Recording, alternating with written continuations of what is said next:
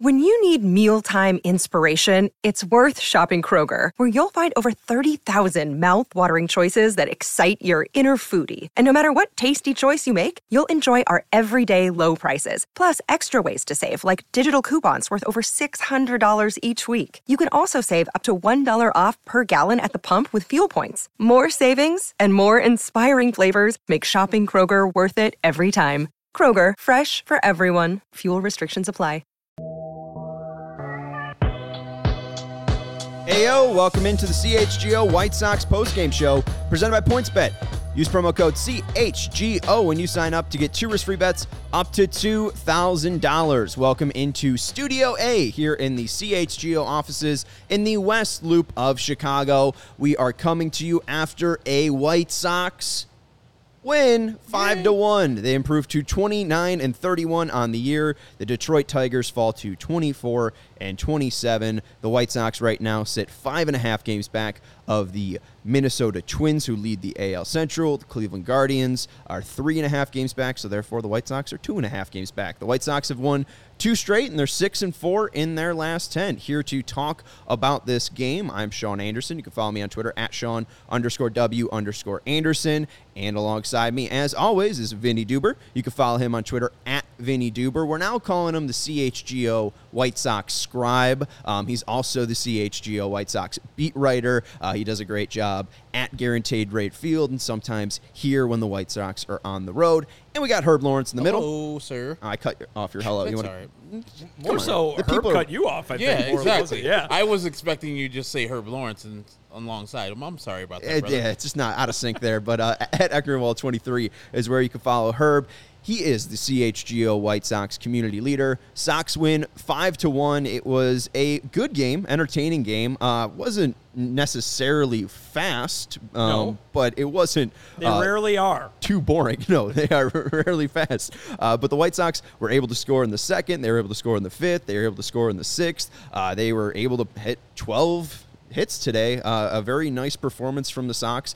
Excited to talk about that. Dylan Cease's performance as well. We'll start before the game, though. A lot of roster moves were made. Liam Hendriks to the injured list. Uh, we also had Joe Kelly come up from the injured list, so Hendriks and Kelly swap. And there also was a swap for Davis Martin and Bennett Sousa. So the bullpen is looking a little bit different for the White Sox. We saw that new look bullpen tonight. But Vinny, what can we know about Hendriks at least so far? I think the timetable's three weeks.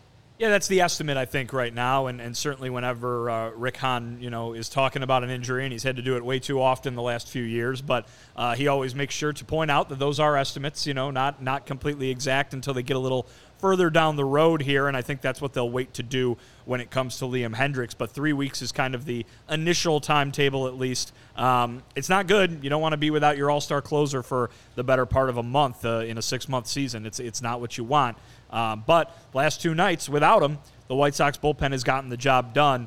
Uh, you know, obviously protecting leads that were four runs and not necessarily your classic save situations, but um, you know, it, it's it's not great for Liam Hendriks. Again, we heard a lot of different things about what that injury was.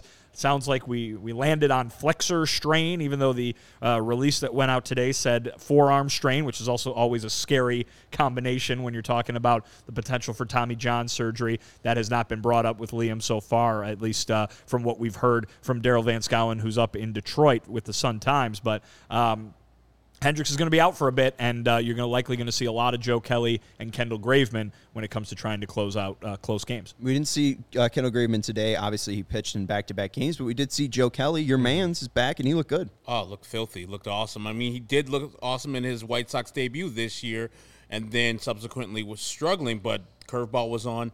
Uh, sinker was great, so he looked great. And if this is what we're going to be getting when uh, in Liam's stead, that we're going to have good pitching from Joe Kelly, and then Raylo coming in and doing the job, I'll take it. And having four-run leads going into the ninth, do that all the time, so we don't miss Liam that much.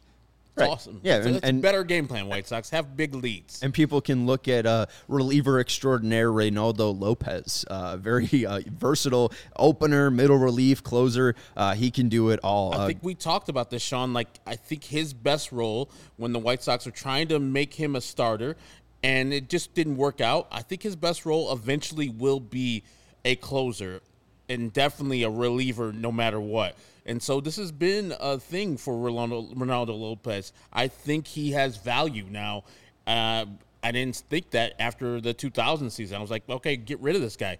He has real value where he can be a back end of the bullpen guy, or like they've used him this year, opener, middle of the relief, long reliever, and then today just to close out the game.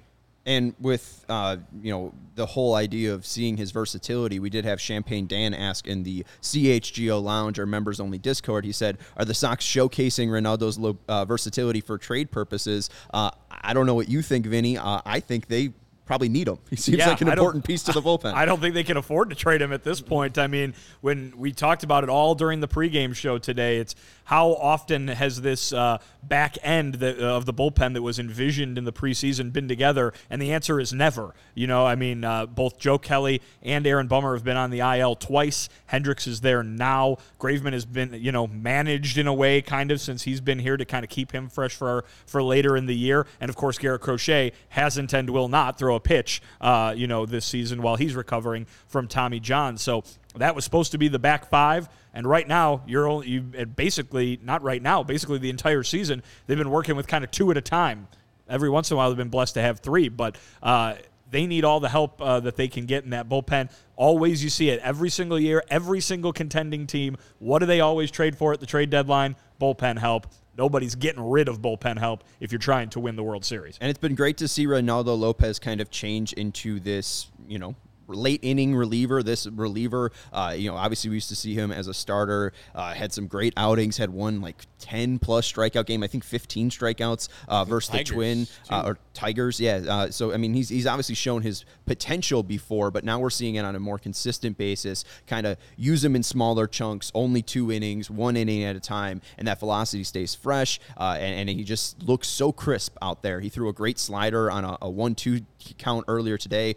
just missed it low and outside of the zone, um, but he just looks so effective every time he goes out there. Um, and, and, so far, so good for Reynaldo Lopez as a middle reliever. And we kind of talked about the back and forth. You know, Joe Kelly comes up, Liam Hendriks goes down. You mentioned Aaron Bummer on the IL as well, Yasmani Grandal to the IL. But hey, here comes Tim Anderson. He just got two hits in Charlotte. So uh, we, we kind of talked a little bit on the pregame, the push and pull of the White Sox injuries. Um, how of how much of a strain do we think this is on the team? The fact that hey, Tim's getting healthy, here comes Tim, but all right, we just lost our all-star closer. Yeah, I mean, it comes down to this: what have we been talking about all year with this White Sox team? It's that why aren't they playing up to their potential? Why don't they look like we expected them to look?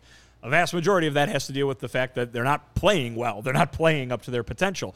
But you can't discount the fact that they haven't had the roster that, that, anybody expected them to have. They haven't had a healthy team that has been able to then play, to then perform.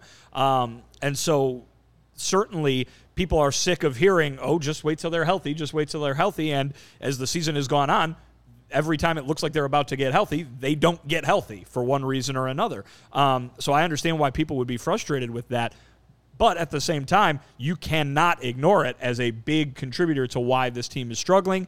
The difference last year, when they had all the injuries, they were winning. Guys were the, the fill in guys were contributing in big ways. This year, that's not happening. And so they're losing. Now, they've won two games in a row. They're doing what we said they should do when this Tiger series started, which is get some wins against some teams that they can beat, that they are better mm-hmm. than. They are showing that they're better than the Detroit Tigers, at least through the first two of this three game set. So, uh, a very uh, positive sign for them as they just get some wins, but they cannot get out from under this injury cloud. Right. And at least the wins are coming, and hopefully, the, you know, the more time you get, the, the healthier this team gets, and maybe they can avoid some of the, the push and pull on that. But Vinny mentioned it, you know, this team's looking like the team we've expected, at least in the past two games. And, uh, you know, Steven, our producer, mentioned that it was really good to see yesterday the team close out. Jose Abreu put the stamp on that victory. They were going into the ninth inning, uh, winning 7 to 5. Jose Abreu hits that two run home run, puts him up 9 to 5. And today as well, uh, great pitching, 14 strikeouts from the pitchers uh, today against the Tigers. But those five runs, it, it, felt very impactful from the Sox. I don't know about how you felt, Herb. It's throat stomping, like Lucas asked for after the Oakland series. Like, Tim asked for. Like once we have them down, don't just settle on that. Just make sure the Tigers know when you leave Detroit, hey, you guys are not us. You're not close to us. And then we got like 14, 13 more games versus the Tigers. Mm-hmm. They have to feel that way. Like, hey, yeah, you guys uh, might have been the contenders for the AL Central before the season, but now we're telling you you're a fourth, fifth place team, and we're about to ascend. Now, if they can do that versus the rest of the AL Central, I'll feel really good about that. Um, yeah, it's good to see the White Sox, and I said a tweet. I was like, the Tigers cures what ails you.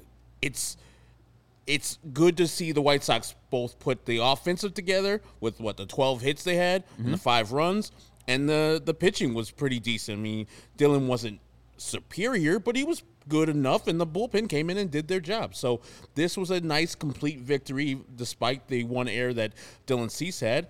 But this is what you have to do versus a bum a bum team like this tomorrow. Don't just be satisfied with two out of three stomp them and get the sweep. And we talked about their inability to win or similarly win to the major league average when scoring five runs or more. Uh, that's back to back games where they've scored five runs or more and gotten the victory. So that's good to see. They're able to uh, close out teams here. You mentioned Dylan Cease. Let's talk about that outing for Dylan Cease. Five innings pitched for Cease, seven hits allowed, one run, not earned, but one run. And uh, Chris Kamka had a stat. He's the first player in the past four games, and, and since earned runs been uh, you know even counted. So since 1913, Dylan Cease is the first pitcher in four straight outings to give up zero earned runs, uh, but an a run in every single game. So he's given up 10 runs in the past four games. None of them have been earned. Only that's only going back to 1913 though. Yes. So not back that far. Yeah, yeah. yeah. I mean it's uh, you know, you, you only 109 old, years. Yeah. Old Hoss Radbourn. You never know what he, I mean, he did. Uh, cherry on, picking on stats now. Goodness gracious.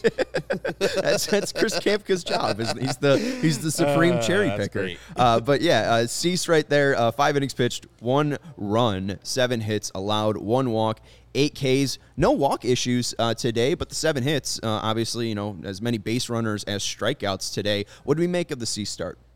He didn't have his good stuff. He got through it. Um, he, I don't know.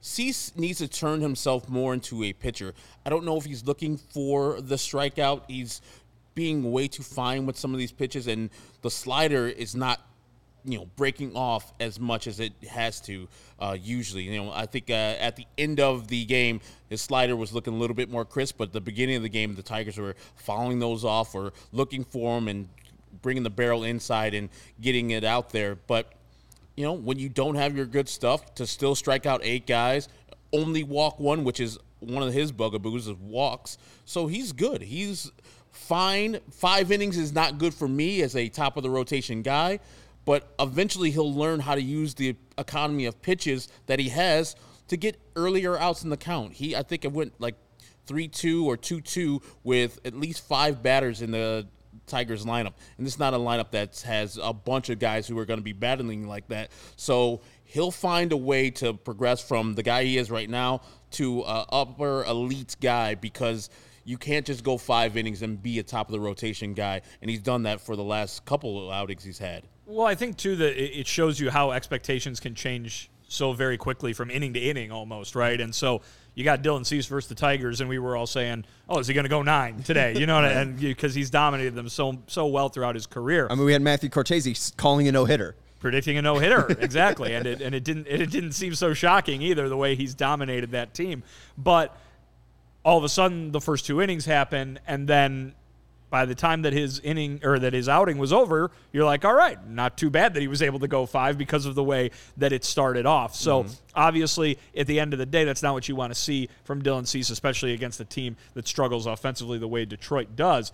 But he did kind of enough to get to five innings, to get through five innings the way that that outing started. It took some work from him, and he did it obviously he's going to probably be disappointed and say he should have been able to do do more and do better. And right. as LP Tube says, that's a nod to him adjusting, adjusting within the game, mm-hmm. seeing what the Tigers are trying to do, their game plan, and then adjusting from that. Because what he had like 30 pitches in that first inning, like 50 out of the second inning, and we're like, oh, he's not going to get to the fourth, not out of the fourth. He got to five.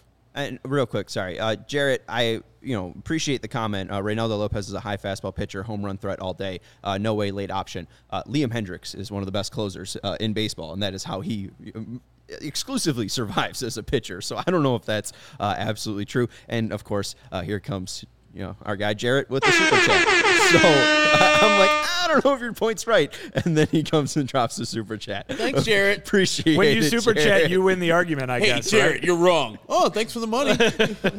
what a jerk. Now I Sean feel like a jerk. Oh man! Uh, at first I'm hating on Jose Abreu, and then you know here comes Jarrett. We're gonna have to get me him look that. We're gonna have to get him that sign to wear around his body at the. And uh, then some.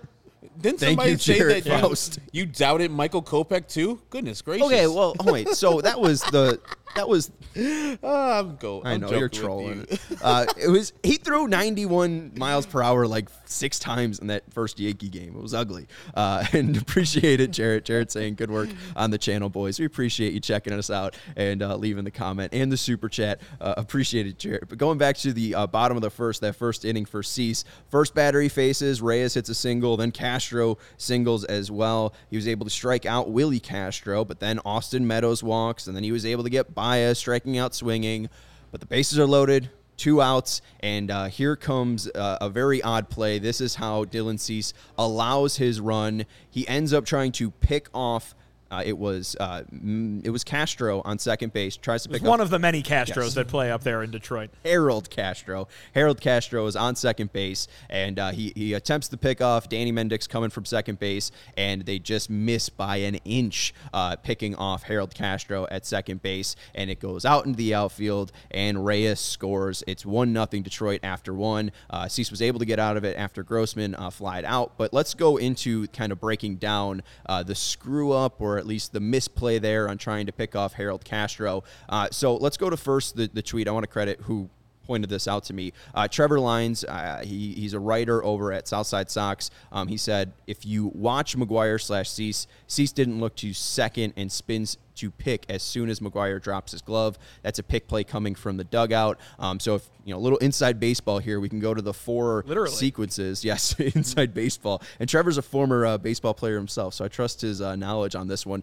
And it's pretty instantaneous when you watch the highlight on MLB.com. Uh, you see frame one here, and you see Harold Castro kind of near the bottom right, and he's getting his lead. Cease is looking directly at McGuire. He's looking directly at the plate, and then at the second frame, you can see McGuire put his glove down. So instead of being up you know, giving Cease a, a target here. He flashes his glove down. Cease doesn't look towards Harold Castro. He's still looking at McGuire. He's still looking at the batter. And then Cease immediately, once he sees McGuire, you know, that glove go out of the strike zone, go down, uh, he turns, spins, fires, and you could see in frame four, uh, I mean, he barely misses Mendick, and Castro was caught leaning. So, I mean, it was a good play attempt to try to get Cease out of the innings because he was around 30 pitches at that point. So it, it was a, a miss uh, opportunity there. And I know people are frustrated because it's like, why don't you work on the batter? Why don't you go after the guy at the plate? It's kind of the frustration with the Trea Turner thing on, Yeah. you know, intentionally walking guy with a one two count. But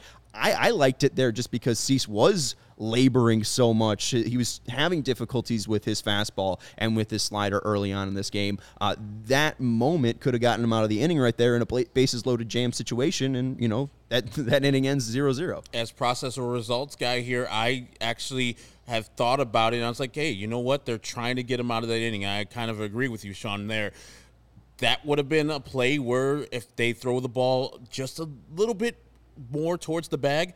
Harold Castro's out. You're out of the inning without any runs scored. Cease feels recovered. He's like, okay, I've done everything right. You don't have the run out there, and then also you don't have the great Chris Kamka uh, stat right there because I think he continues to roll and doesn't give up any runs in that game. So yeah, it's process over results for me. So I don't mind that pickoff play right there, especially if they see something on tape. They execute it, and it was a good job by both the ben- the bench, um, McGuire, and then Cease was just slightly off.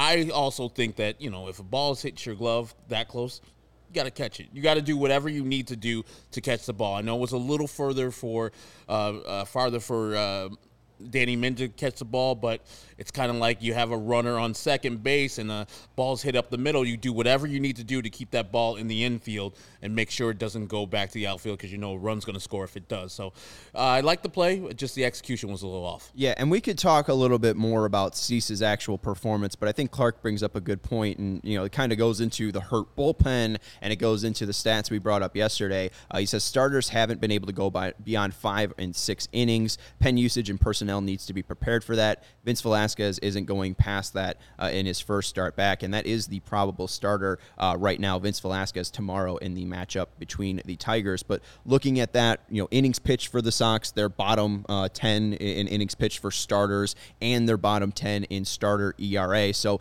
Clark makes a good point, and looking at the leaderboard for White Sox pitchers who have gone six plus innings, Johnny Cueto is the leader for pitcher who has gone six plus time. innings, which is uh, a, which is a games. positive for Johnny Cueto, Yes, certainly. But absolutely. I mean, they can't really keep living like this though, and it, it's a, a boost that at least Lance Lynn's coming back. I mean, it's it's part of the whole story here, right? I mean, you know, the the starting pitching in terms of the results has been pretty good for the most straight. of the year. Now, of course, maybe with the last few weeks, you know, less so. Um, but you know, you get Lance Lynn back, like you mentioned, and that's a huge deal. He's obviously not going to not go five innings very often, uh, as he uh, couldn't do last night. Um, that being said, you know, the, it's it's all part of the, it's all part of it, and you've you've got the offense glaringly struggling for the vast majority of the season. But you know you can't uh, you, you can't pin it all on them when the record is what it is in the last however many games where they've scored all these runs, right? So what is it now? Forty six runs in the last six games? Is that what we're at at We're the three and moment? three. Yeah, you got to. I mean, you should be winning all of those games, really, and that they haven't is now showing that you know when one thing goes up, the other thing goes down. Now, I think that they have the talent in that starting rotation to be able to get back to being one of the top starting staffs in the American League, like they were last year. Um, but you got to do it. You got to go out there and do it. And certainly, the injuries in the bullpen are a big problem to compound when you've got the starters not going as long as they should, perhaps, and you're basically, you know, throwing darts at the board every night with who you're going to trot out there from the bullpen. Not because, not because it's uh, some sort of uh, really poor managerial job, but because it's all you got. Right. You got it. You got to go with what you got, and what you got is not necessarily the ideal situation. Yeah, and I mean the White Sox, you know,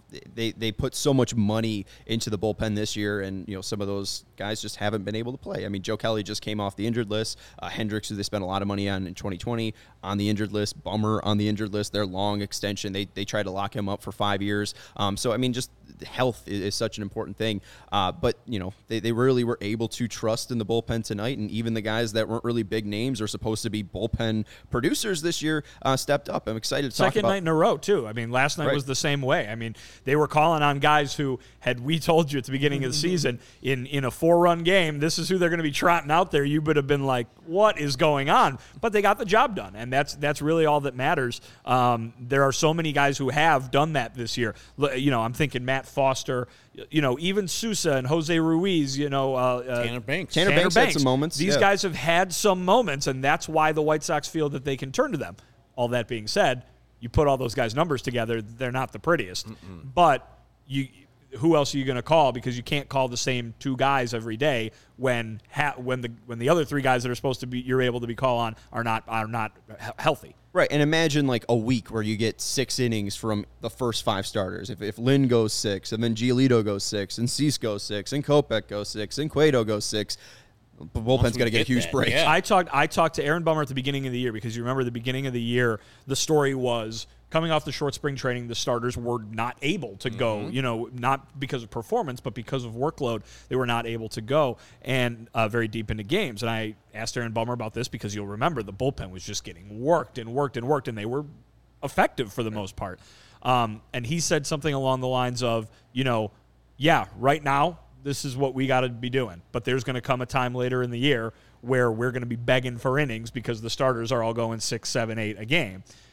Perhaps that day is coming, and, and you know once Lance Lynn gets back to being Lance Lynn, maybe that maybe there is going to be a week like you just mentioned where nobody goes fewer than six or or four of the five guys go more than seven or more. And then that can really reset the bullpen really help you herb like you said earlier not miss the guys who are on the IL because you don't need them because the starters are doing their job. And, And, if you're, oh, and Yusef, Jimmy Lambert deserves some recognition for what he did today. Yes, Jimmy Lambert looked filthy today. I, I every time he used to come up for those spot starts and a double header, I was like, eh, I guess Jimmy Lambert, uh, Jonathan Stievers, the same guy. They're going to go back down in the minors. They're not good.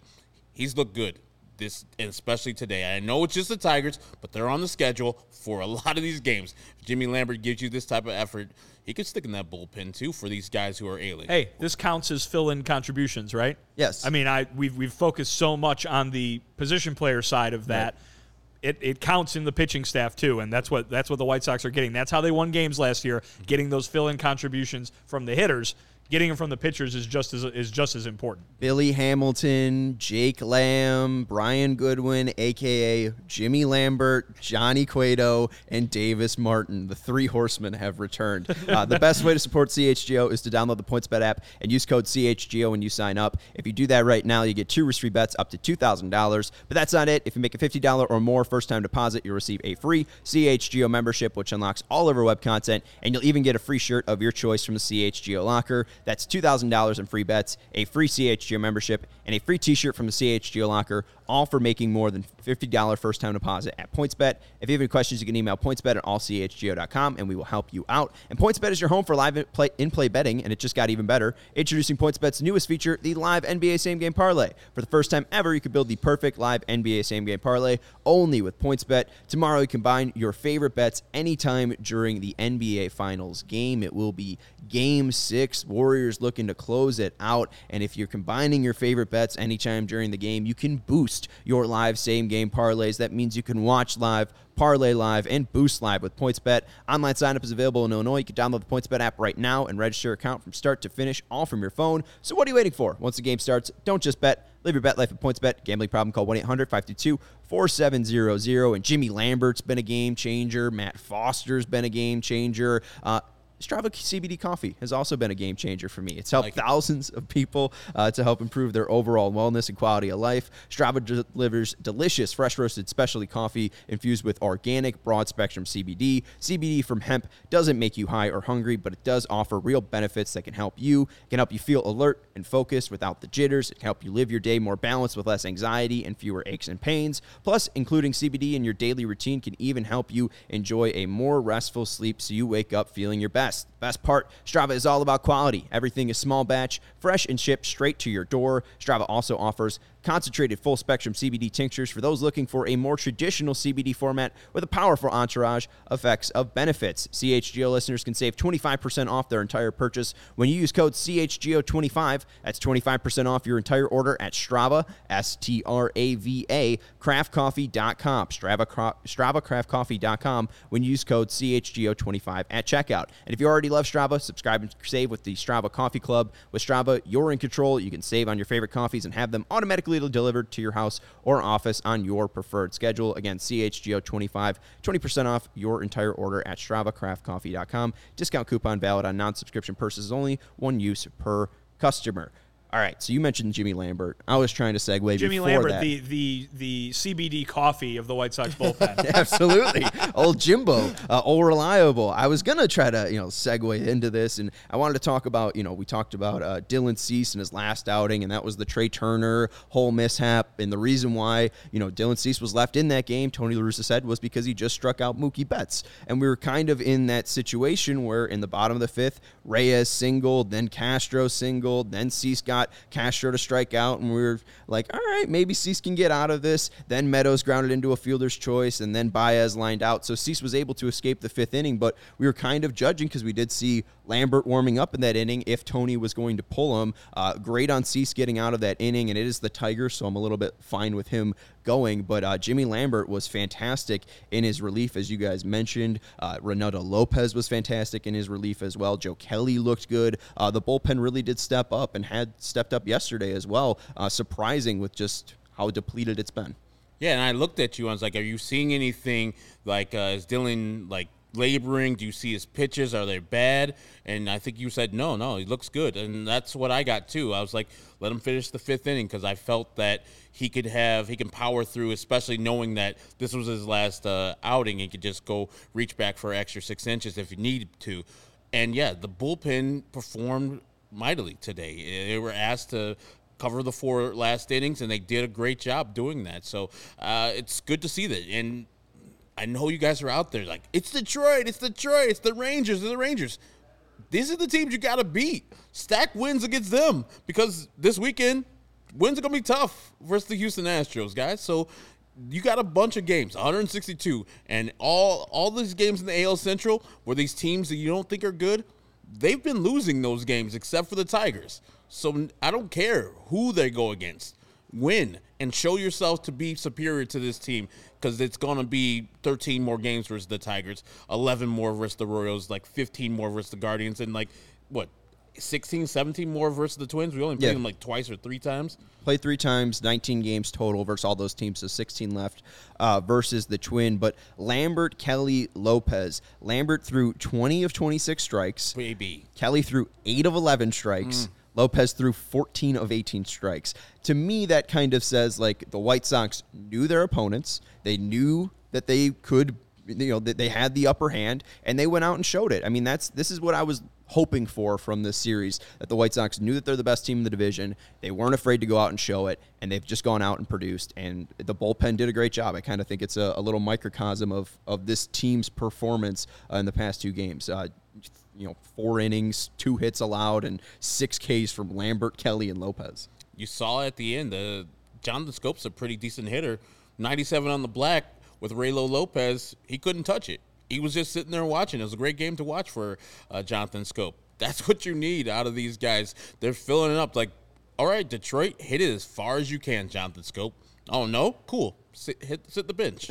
and then Cool. there's two straight losses for you. Uh, final things, uh, pitching wise, uh, that I wanted to touch upon. Uh, just going to uh, Dylan Cease's final stuff. You mentioned the the slider was a little lackluster. Uh, miles per hour were, were up for him today uh, on the slider, about a full mile per hour. Uh, so we got less break on that pitch, about three less inches on his vertical break, about four less inches on his horizontal break. So he wasn't as sharp or at least as as disgusting as he usually was, but at least effective. And uh, these are where his balls in play were placed. Uh, You know, good locations for the most part. Uh, missing up a little bit with a changeup, but you know, keeping fastballs high and keeping sliders low and away. There's not really any bad hits on that that mark. Maybe outside of that changeup high in the zone, but average exit velocity for Dylan Cease today 90. So it wasn't really killing him today. 14 balls in play, 90 average exit velocity. Some weak contact uh, for for Dylan Cease. So you know, seven hits,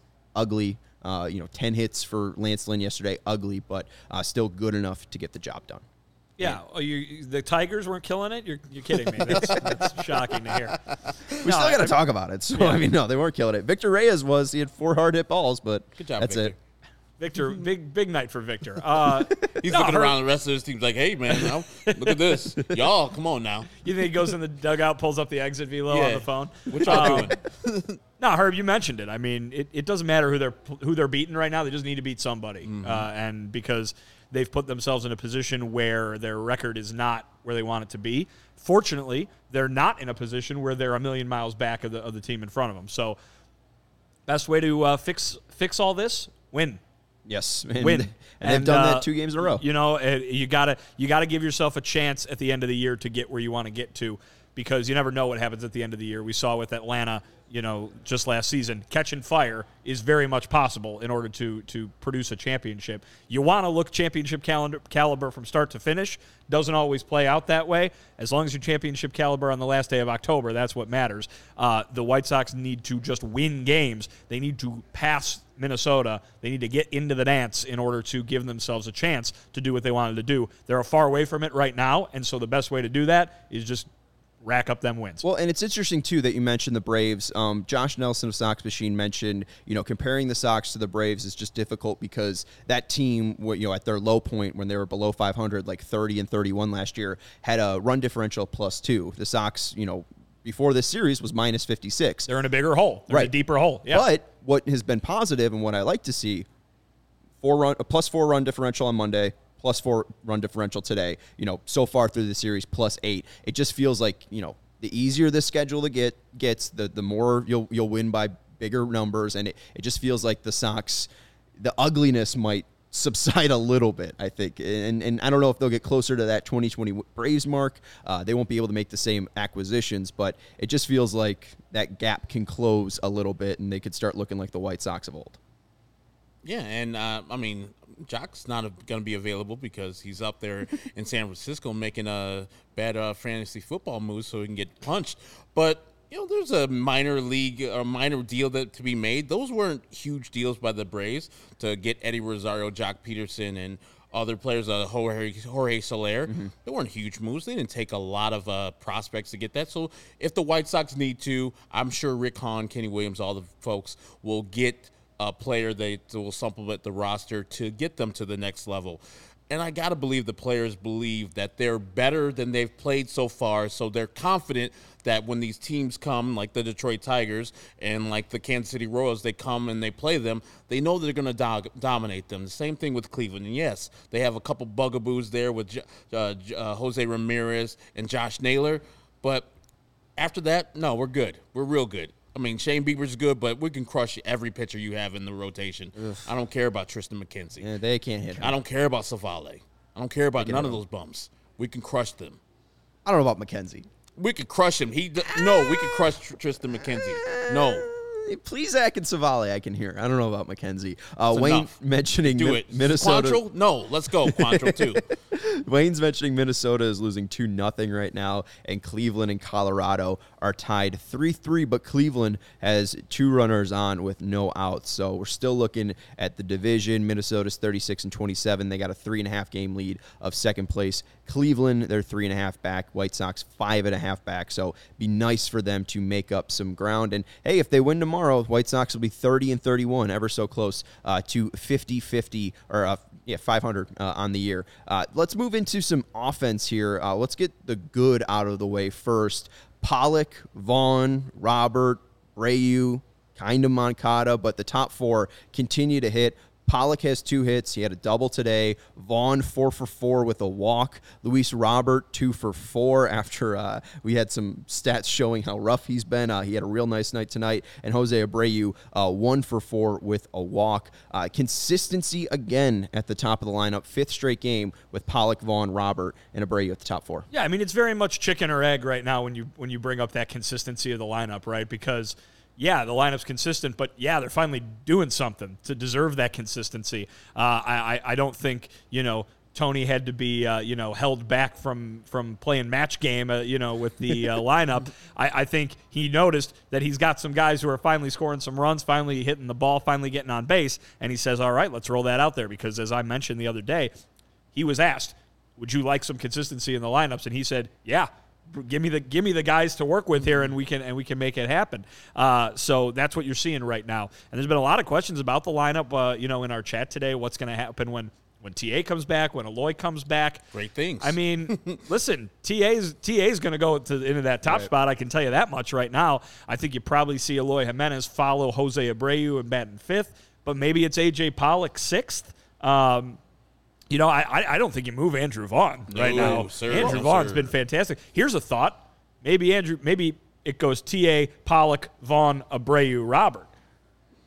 Moving Robert down to fifth is uh, interesting. I mean, uh, we know TA. We can slot in TA at one. Uh, Abreu's been batting mostly four, so I think we can keep him there. Uh, you'd go Vaughn, Pollock, Robert one, two, three, four, five. I, I don't hate that, right? I mean, yeah. I think I think let's put it this way: I think Vaughn has hit well enough to deserve to bat in that three spot. Mm-hmm. Um, certainly, Robert's got the most potential, probably, but putting him fifth is not terrible, yeah, right? Yeah. And then, I mean, or, or or Eloy, whoever's hitting better, you know, him or Eloy go in that RBI spot at five, and then put the other guy sixth. I mean, I know you it, would be kind of silly to think of your guys' as preseason MVP candidate as the six hitter on this team. He's, he's earned it. But, but I mean, I, I, see it more as a Andrew Vaughn looks damn good yes. versus anything Luis Roberts not doing. Yeah, I mean JJ says Luis needs to be better uh, to be top four, and you look at you know the hard hits from the White Sox. Four from AJ Pollock, two from Andrew Vaughn, two from Luis Robert, uh, two from Jose Abreu. They led the team one through four, so you know it's nice to see your best hitters at the top of the lineup getting the most amount of at bats.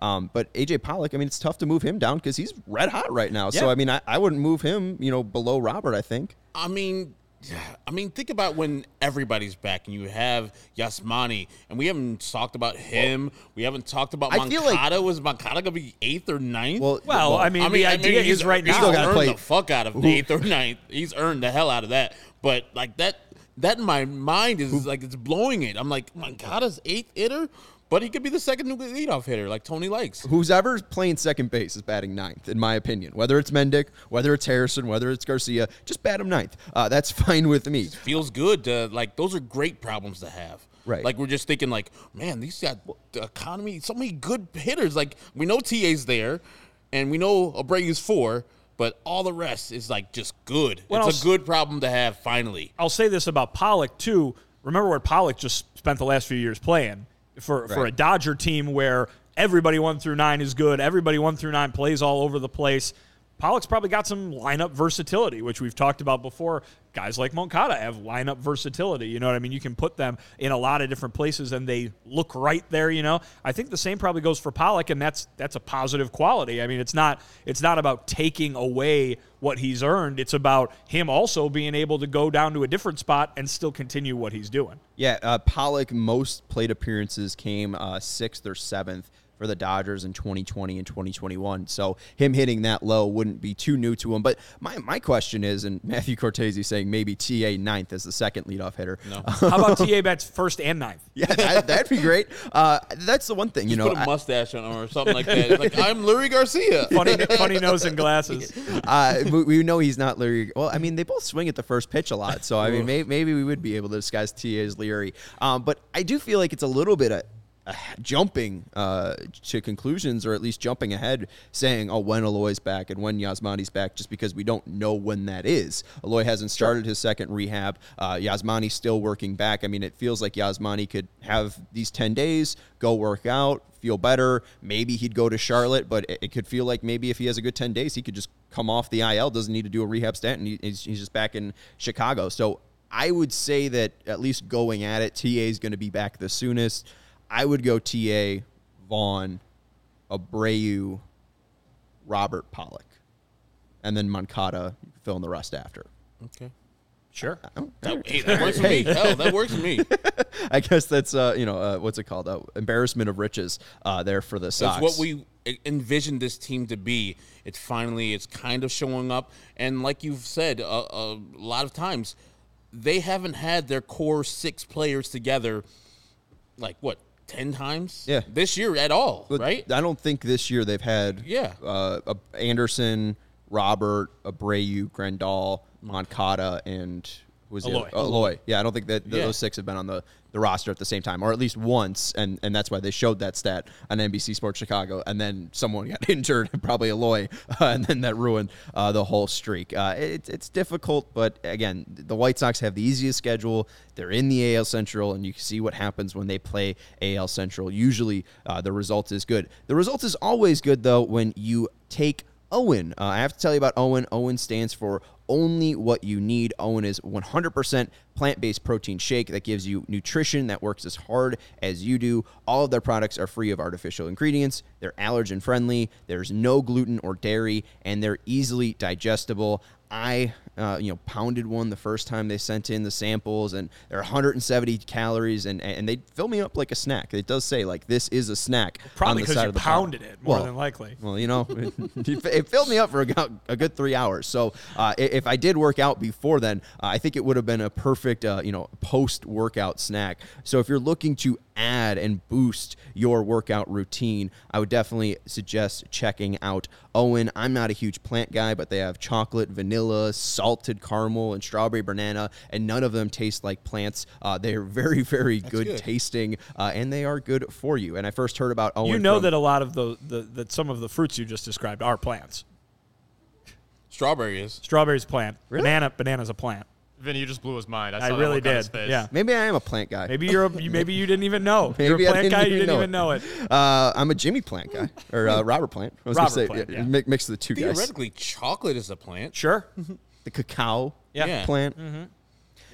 And I first heard about the cacao plant, and I first heard about OWYN from Chicago Bears quarterback Justin Fields, who follows a plant based diet. OWYN and CHGO have partnered up to give you an awesome offer. You can get 20% off your first purchase at liveowyn.com. That's I L V E O W Y N.com. And with the code CHGO20, you can get 20% off your first purchase. Join me and Justin Fields and try OWYN only what you need. And we got to talk about CHGO. You get your podcast free, you get your live shows free from us each and every day for your team, whether it's Bears, Blackhawks, Sox, Cubs, Bulls here five days a week for you. We're giving you pregame shows and postgame shows. We got a pregame show for you tomorrow starting at 11 30. We'll be previewing Vince Velasquez versus Alex Faedo, uh, the closer for the, uh, I guess, the bump. What's it called? The rubber match?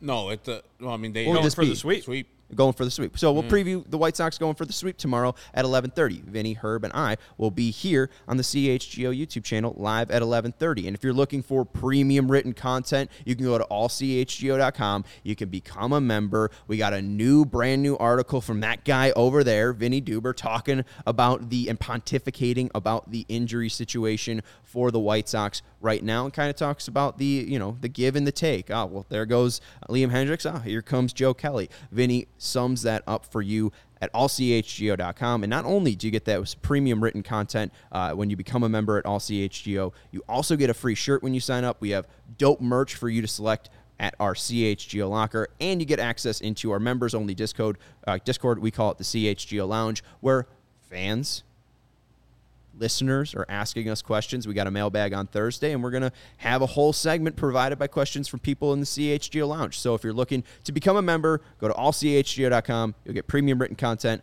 a free shirt when you become a member, and access to our members only Discord. All right. The other. An LP Tube. How do you get a sticker? Is becoming a member, and you get a shirt like this. I have on right now the uh, Brawler Socks shirt.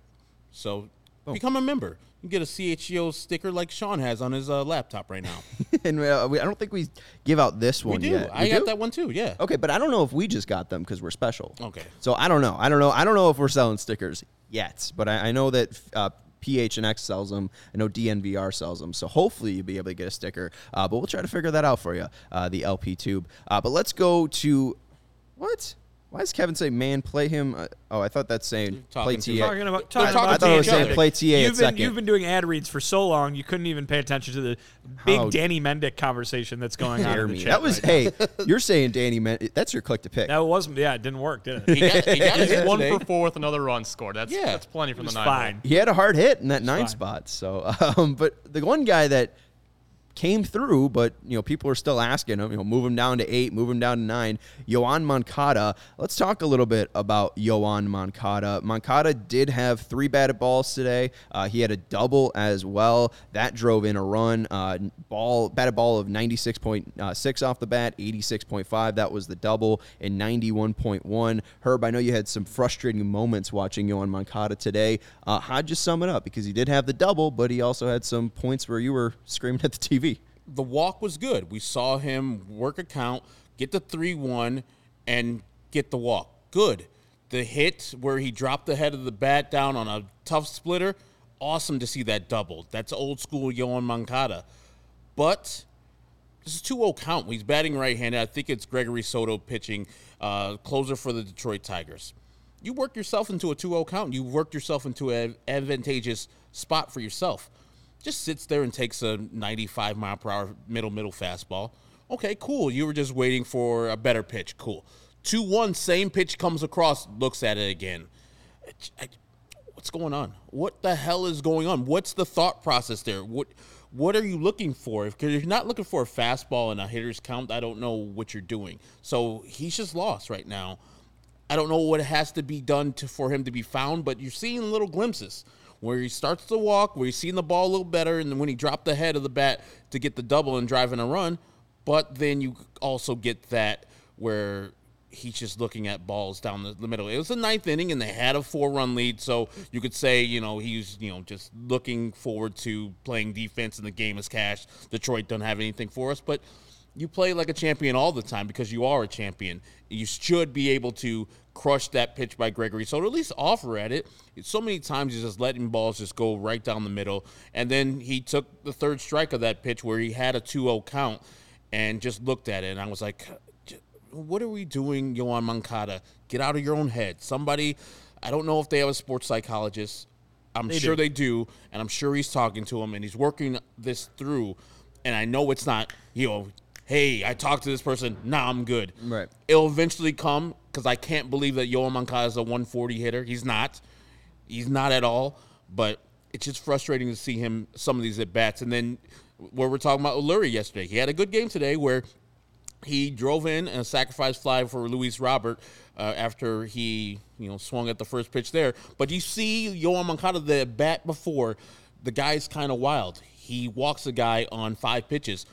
Leury comes up, first pitch, grounds out. I mean, what are we doing? What's the process there, Leury? He did it. I think Well- he did it like three or four times today, where just swings at the first pitch. Allow this pitcher to give you what he's gonna give you, and allow yourself to get into a better count than just oh oh. And how many times have we seen that with Luis Robert? Today was a little bit better for him, but we're seeing this with Yoan and uh, Leury. And if you're gonna play Leury, you got to play right. Well, Leury was difficult. Uh, he had a, an opportunity with the base loaded in the first inning, and he struck out on three pitches, which was tough to see. But I, I like his aggression. You know, I mean, the, the quote after him, where I think he led off the game, and he was just like, "Oh, I, I, I feel like shit up there. Like I, I feel lost." It feels like he's a little bit more aggressive. Feels like he has some punch to his bat. So I'm not too worried about Leury, but another game where Josh Harrison doesn't play uh, as well. I find uh, that to be a little bit interesting. But Moncada, I think part of it is aggression. You know, kind of you think you can pull a page from the Leury Garcia book uh, because this year in 2022,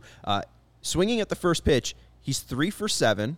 Uh, he's got a 429 batting average, a slugging percentage of 1,000. Uh, his exit velocity is 92, which is above his av- average exit velocity on the year. And his launch angle is about 8.5. So a lot of line drives for Moncada on the first pitch. I just wonder when he, you know, why he's changing his approach because it felt very early on uh, when he came back from his injury that he was being more aggressive in the count. And I just went through the numbers. The last time he swung at a first pitch, was today. Uh, he struck uh, he struck a, a swing and miss at a slider from Drew Hutchison in the third inning. But before that, it was June 11. His last hit on the first pitch was June 3rd, and it's a lot of called strikes. It's a lot of balls. It's a lot of foul balls. Um, it's a lot of you know missed opportunities in that first pitch. And I just wonder, you know, you you have the frustration where he gets late into counts, Herb. But I think maybe aggression is part of where Moncada can turn this thing around. certainly it's happened before, right? And, and if you go back to that horrendous 2018 season that he had, the key that he said to turning things around and having a tremendous 2019 season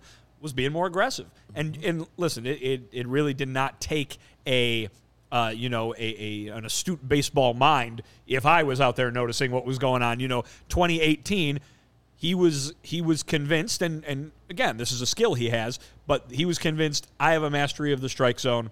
I'm going to be able to take 150 walks because I'm so good at this. And he's watching strikes go by, you know, clipping the strike zone, stuff like that. Just you're good at hitting, just swing and, and you'll get hits.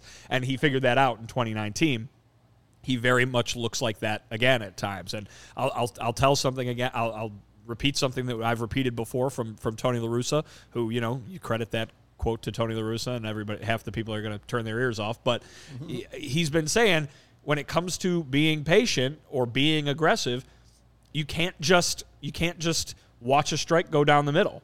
You know, if you're trying to be patient, you can't just watch strike one go right down the middle because then you're at a disadvantage. Mm-hmm. So being being aggressive sometimes is a way of being patient in some sort of you know it's the way of finding the balance between the two. And Yoan Moncada perhaps swinging at strikes when they come down the pipe, no matter what pitch they are, would be beneficial to him in getting some more hits and getting out of this funk. Right, and I think that the ability to draw walks is there, but I also don't think that when he gets to a three count, uh, three two count, especially right now. I mean, we saw that with Soto. I don't think people are afraid to throw it in the zone against him, and I think that part of that aggression too can help him on three two counts. Um, and just looking at some of the other stats, uh, I have this made up as well. Uh, looking at pitches faster than 94 miles per hour, I want to give a shout out to Josh Nelson because he posted this today, kind of alluding to some of the uh, struggles he's had in 2022 versus velocity, and I've just expanded that from 2020 uh, to 2022, going to the COVID issues he's dealt with, and then he was dealing with uh, some injury issues and some more, you know, uh, regaining strength from COVID in 2021, and he's coming off some injuries in 2022. Uh, in 2019, exit velocity on uh, pitches 94 miles per hour or faster. Uh, his exit velocity was 94 miles per hour, almost a hard hit. Uh, his launch angle was around 6.6, so that's a lot of line drives. Expected slugging 591, batting average of 314. Real nice. 2020 to 2022, that's all of those games in that span. 91 average exit velocity, 12.7 launch angle, which isn't bad, but a lot of more fly, uh, fly balls in that case. Expected sledging of 380 and a batting average of 223. Yoan Moncada is best when he is putting hard, hard contact on the ball. We've seen that, you know, in 2019 uh, when his his uh, ball batting average on balls in play was super high. A lot of that was due to the hard contact. The hard contacts down this year's at 23.1 percent, uh, where in 2019 it was at 30.9 percent. So a lot of it is just making that good contact, and I think part of that is being a little bit more aggressive uh, on the first pitch. We'll see if that turns around, but he had a hard hit today. And like we're talking about with Luis Robert, pitchers know that Luis Robert's going to swing at the first pitch no matter where it's at for the most part. And the opposite can be true about Yoan Moncada. Okay, he's going to be laid back. He's going to be patient, so I can throw a fastball middle middle on the first pitch versus him as opposed to Luis because I know Luis is going to try to crush that ball. So ambush him every once in a while. You saw that happen last year with uh, uh, Grandal, where he kind of ambushed the pitchers after he came back from that in- injury, and it led to 23 home runs on the year and a great offensive year for uh, Yasmani Grandal, where they saw him as a guy who was patient, but then he would like, okay, cool. You think I'm just to take this first pitch? Crushed over the fence that's what Yoan Moncada because we know he has the talent to do it and the power more more uh, more importantly to crush these pitches and to have these exit velocities as you're talking about almost a hard hit every time over 95 mile per hour pitches so he's got that. And you said earlier in this year when he first came back with the two home runs he hit in the first week he seemed more aggressive. He seemed like he was the guy that was gonna be picking it up from 2019 instead of the guy who regressed back to 2018 where he was the worst pitcher in baseball Worst pitcher. oh no that was sorry, baseball. that was lucas Giolito. my bad Worst pitcher in baseball. worst hitter in baseball. Uh, more on Yoan Moncada. Uh, this is from James Fegan on Saturday. Uh, Moncada said he had no lingering quad discomfort, which is important to him. Trying to find your rhythm and keeping your rhythm is very complicated because you're trying to do your best, but trying to be cautious with your effort. You don't want the injury to get worse. So, I mean, there is something in his head that, hey, maybe I want to protect myself from re injuring myself, uh, taking myself out. And that's important too, just because he played the second most games last year for the White Sox. So, I mean, being on the field is important to him. Uh, and we see how important his defense is as well, just because he's, he's an upgrade over Jake Burger. Uh, you know, the, the bat might not be, but uh, at least his defense uh, has been consistent over the past couple years. All right, let's preview the sweep. We talked about this. Vinnie asked, you know, was Boston the only sweep the White Sox have had? Uh, it is. Three They- game. They- Only they- three game sweep. Yeah, only three game They sweep. It- swept the Cubs at Wrigley Field. is that a sweep? They won That's a every game of the dusting. series. that was Yeah. the schedule it's a dusting, a light dusting. Yeah, like I mean, four game sweep. That feels a sweep feels a little bit too much. That's like a deep clean, right? So four game sweep, that's a deep clean. Three game, that's a sweep. Two is a I would say dusting. four game sweep. Four game sweeps a vacuuming.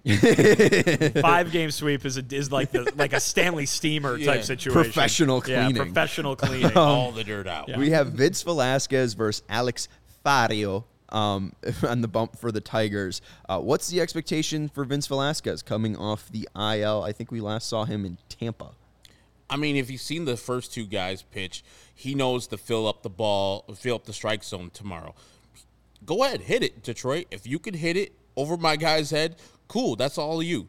But for the most part, do not give these guys extra ba- bases because they're not a good hitting team. You saw them, you know, not really hit the ball hard. You got hits off of uh, Dylan Cease, got hits off of Lance Lynn but nothing was like okay these tigers are out here working working this is a this is a thing out here that we're going to be in trouble with go and have the game you had uh, the six innings pitched uh, versus the yankees go and do that i don't know that's a little bit much to ask for vince velasquez but he's done it before versus better quality opponents than what he's going to face tomorrow i don't know what to expect from Faedo at all i've never heard of this guy except for your pronunciation pronunciation of his name Well, so I don't know if it, I could be screwing up the pronunciation. I love so it. it's Just keep it. The pronunciation is F I E, uh, do, Fiado. Fayado. It's So- Alex Faedo.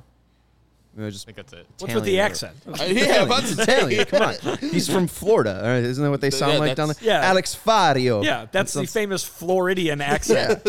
Uh, 292 ERA for Alex Faedo, uh, 37 innings pitched, uh, 28 strikeouts, so not a big strikeout guy, but he is a right hander. Uh, we have seen two right handers uh, from Detroit so far. In uh, It was Rony Garcia's, uh, Rony Garcia and uh, Hutchinson today. I don't know if we're expecting anything, but so far so good versus right handed pitchers, and he's not a big strikeout guy. So low ERA, but I think the White Sox could get to Faedo. Hey, look at this. Steven making up the, the starting pitching graphic for tomorrow. Already. Uh, look at It's that. an early So- game, so Steve, An early day tomorrow. I'm like, I'm not a morning person. I'm gonna get done now. I don't blame you, ESPN Steve. Uh, Vince Velasquez last pitched on May 24th, uh, 35 and two thirds innings pitched this year, Got a similar look. 5.30 ERA. Yeah, they kind of do.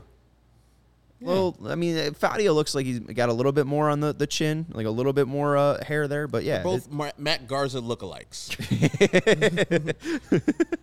Velasquez with a 5.30 ERA, 36 hits allowed, 30, 33 Ks, 14 walks, 75 ERA plus. Faedo ERA plus of 132, but as you can see, uh, 37 innings pitched, 28 Ks. Uh, I feel like the White Sox should be able to at least uh, put some runs up tomorrow, but we'll preview that at 11:30 a.m. tomorrow. Make sure you're subscribed to the CHGO Sports YouTube channel so you make sure you're here when we go live at 11:30 a.m. to preview the White Sox versus Tigers. Hopefully the Sox can complete their second two-game or three-game sweep uh, this year. Last one was against Boston in Boston, but that's going to do it for the CHGO White Sox postgame show. White Sox win 5 1. For Din- Vinnie Duber, you can follow him on Twitter at Vinnie Duber. He's the CHGO White Sox beat reporter, writer, scribe. Follow Herb Lawrence on Twitter at Ecknerwall23. Uh, and you can follow me on Twitter at Sean underscore W underscore Anderson. You can follow the show on Twitter at CHGO underscore White Sox. Again, we'll be live at 11:30 a.m. tomorrow here on the CHGO White Sox or CHGO Sports YouTube channel. And uh, shout out to ESPN Steve for uh, his production today. Uh, that'll do it for us. Shout out to Fleetwood Mac for their 1979 album Tusk. We'll talk to you tomorrow. Go White Sox.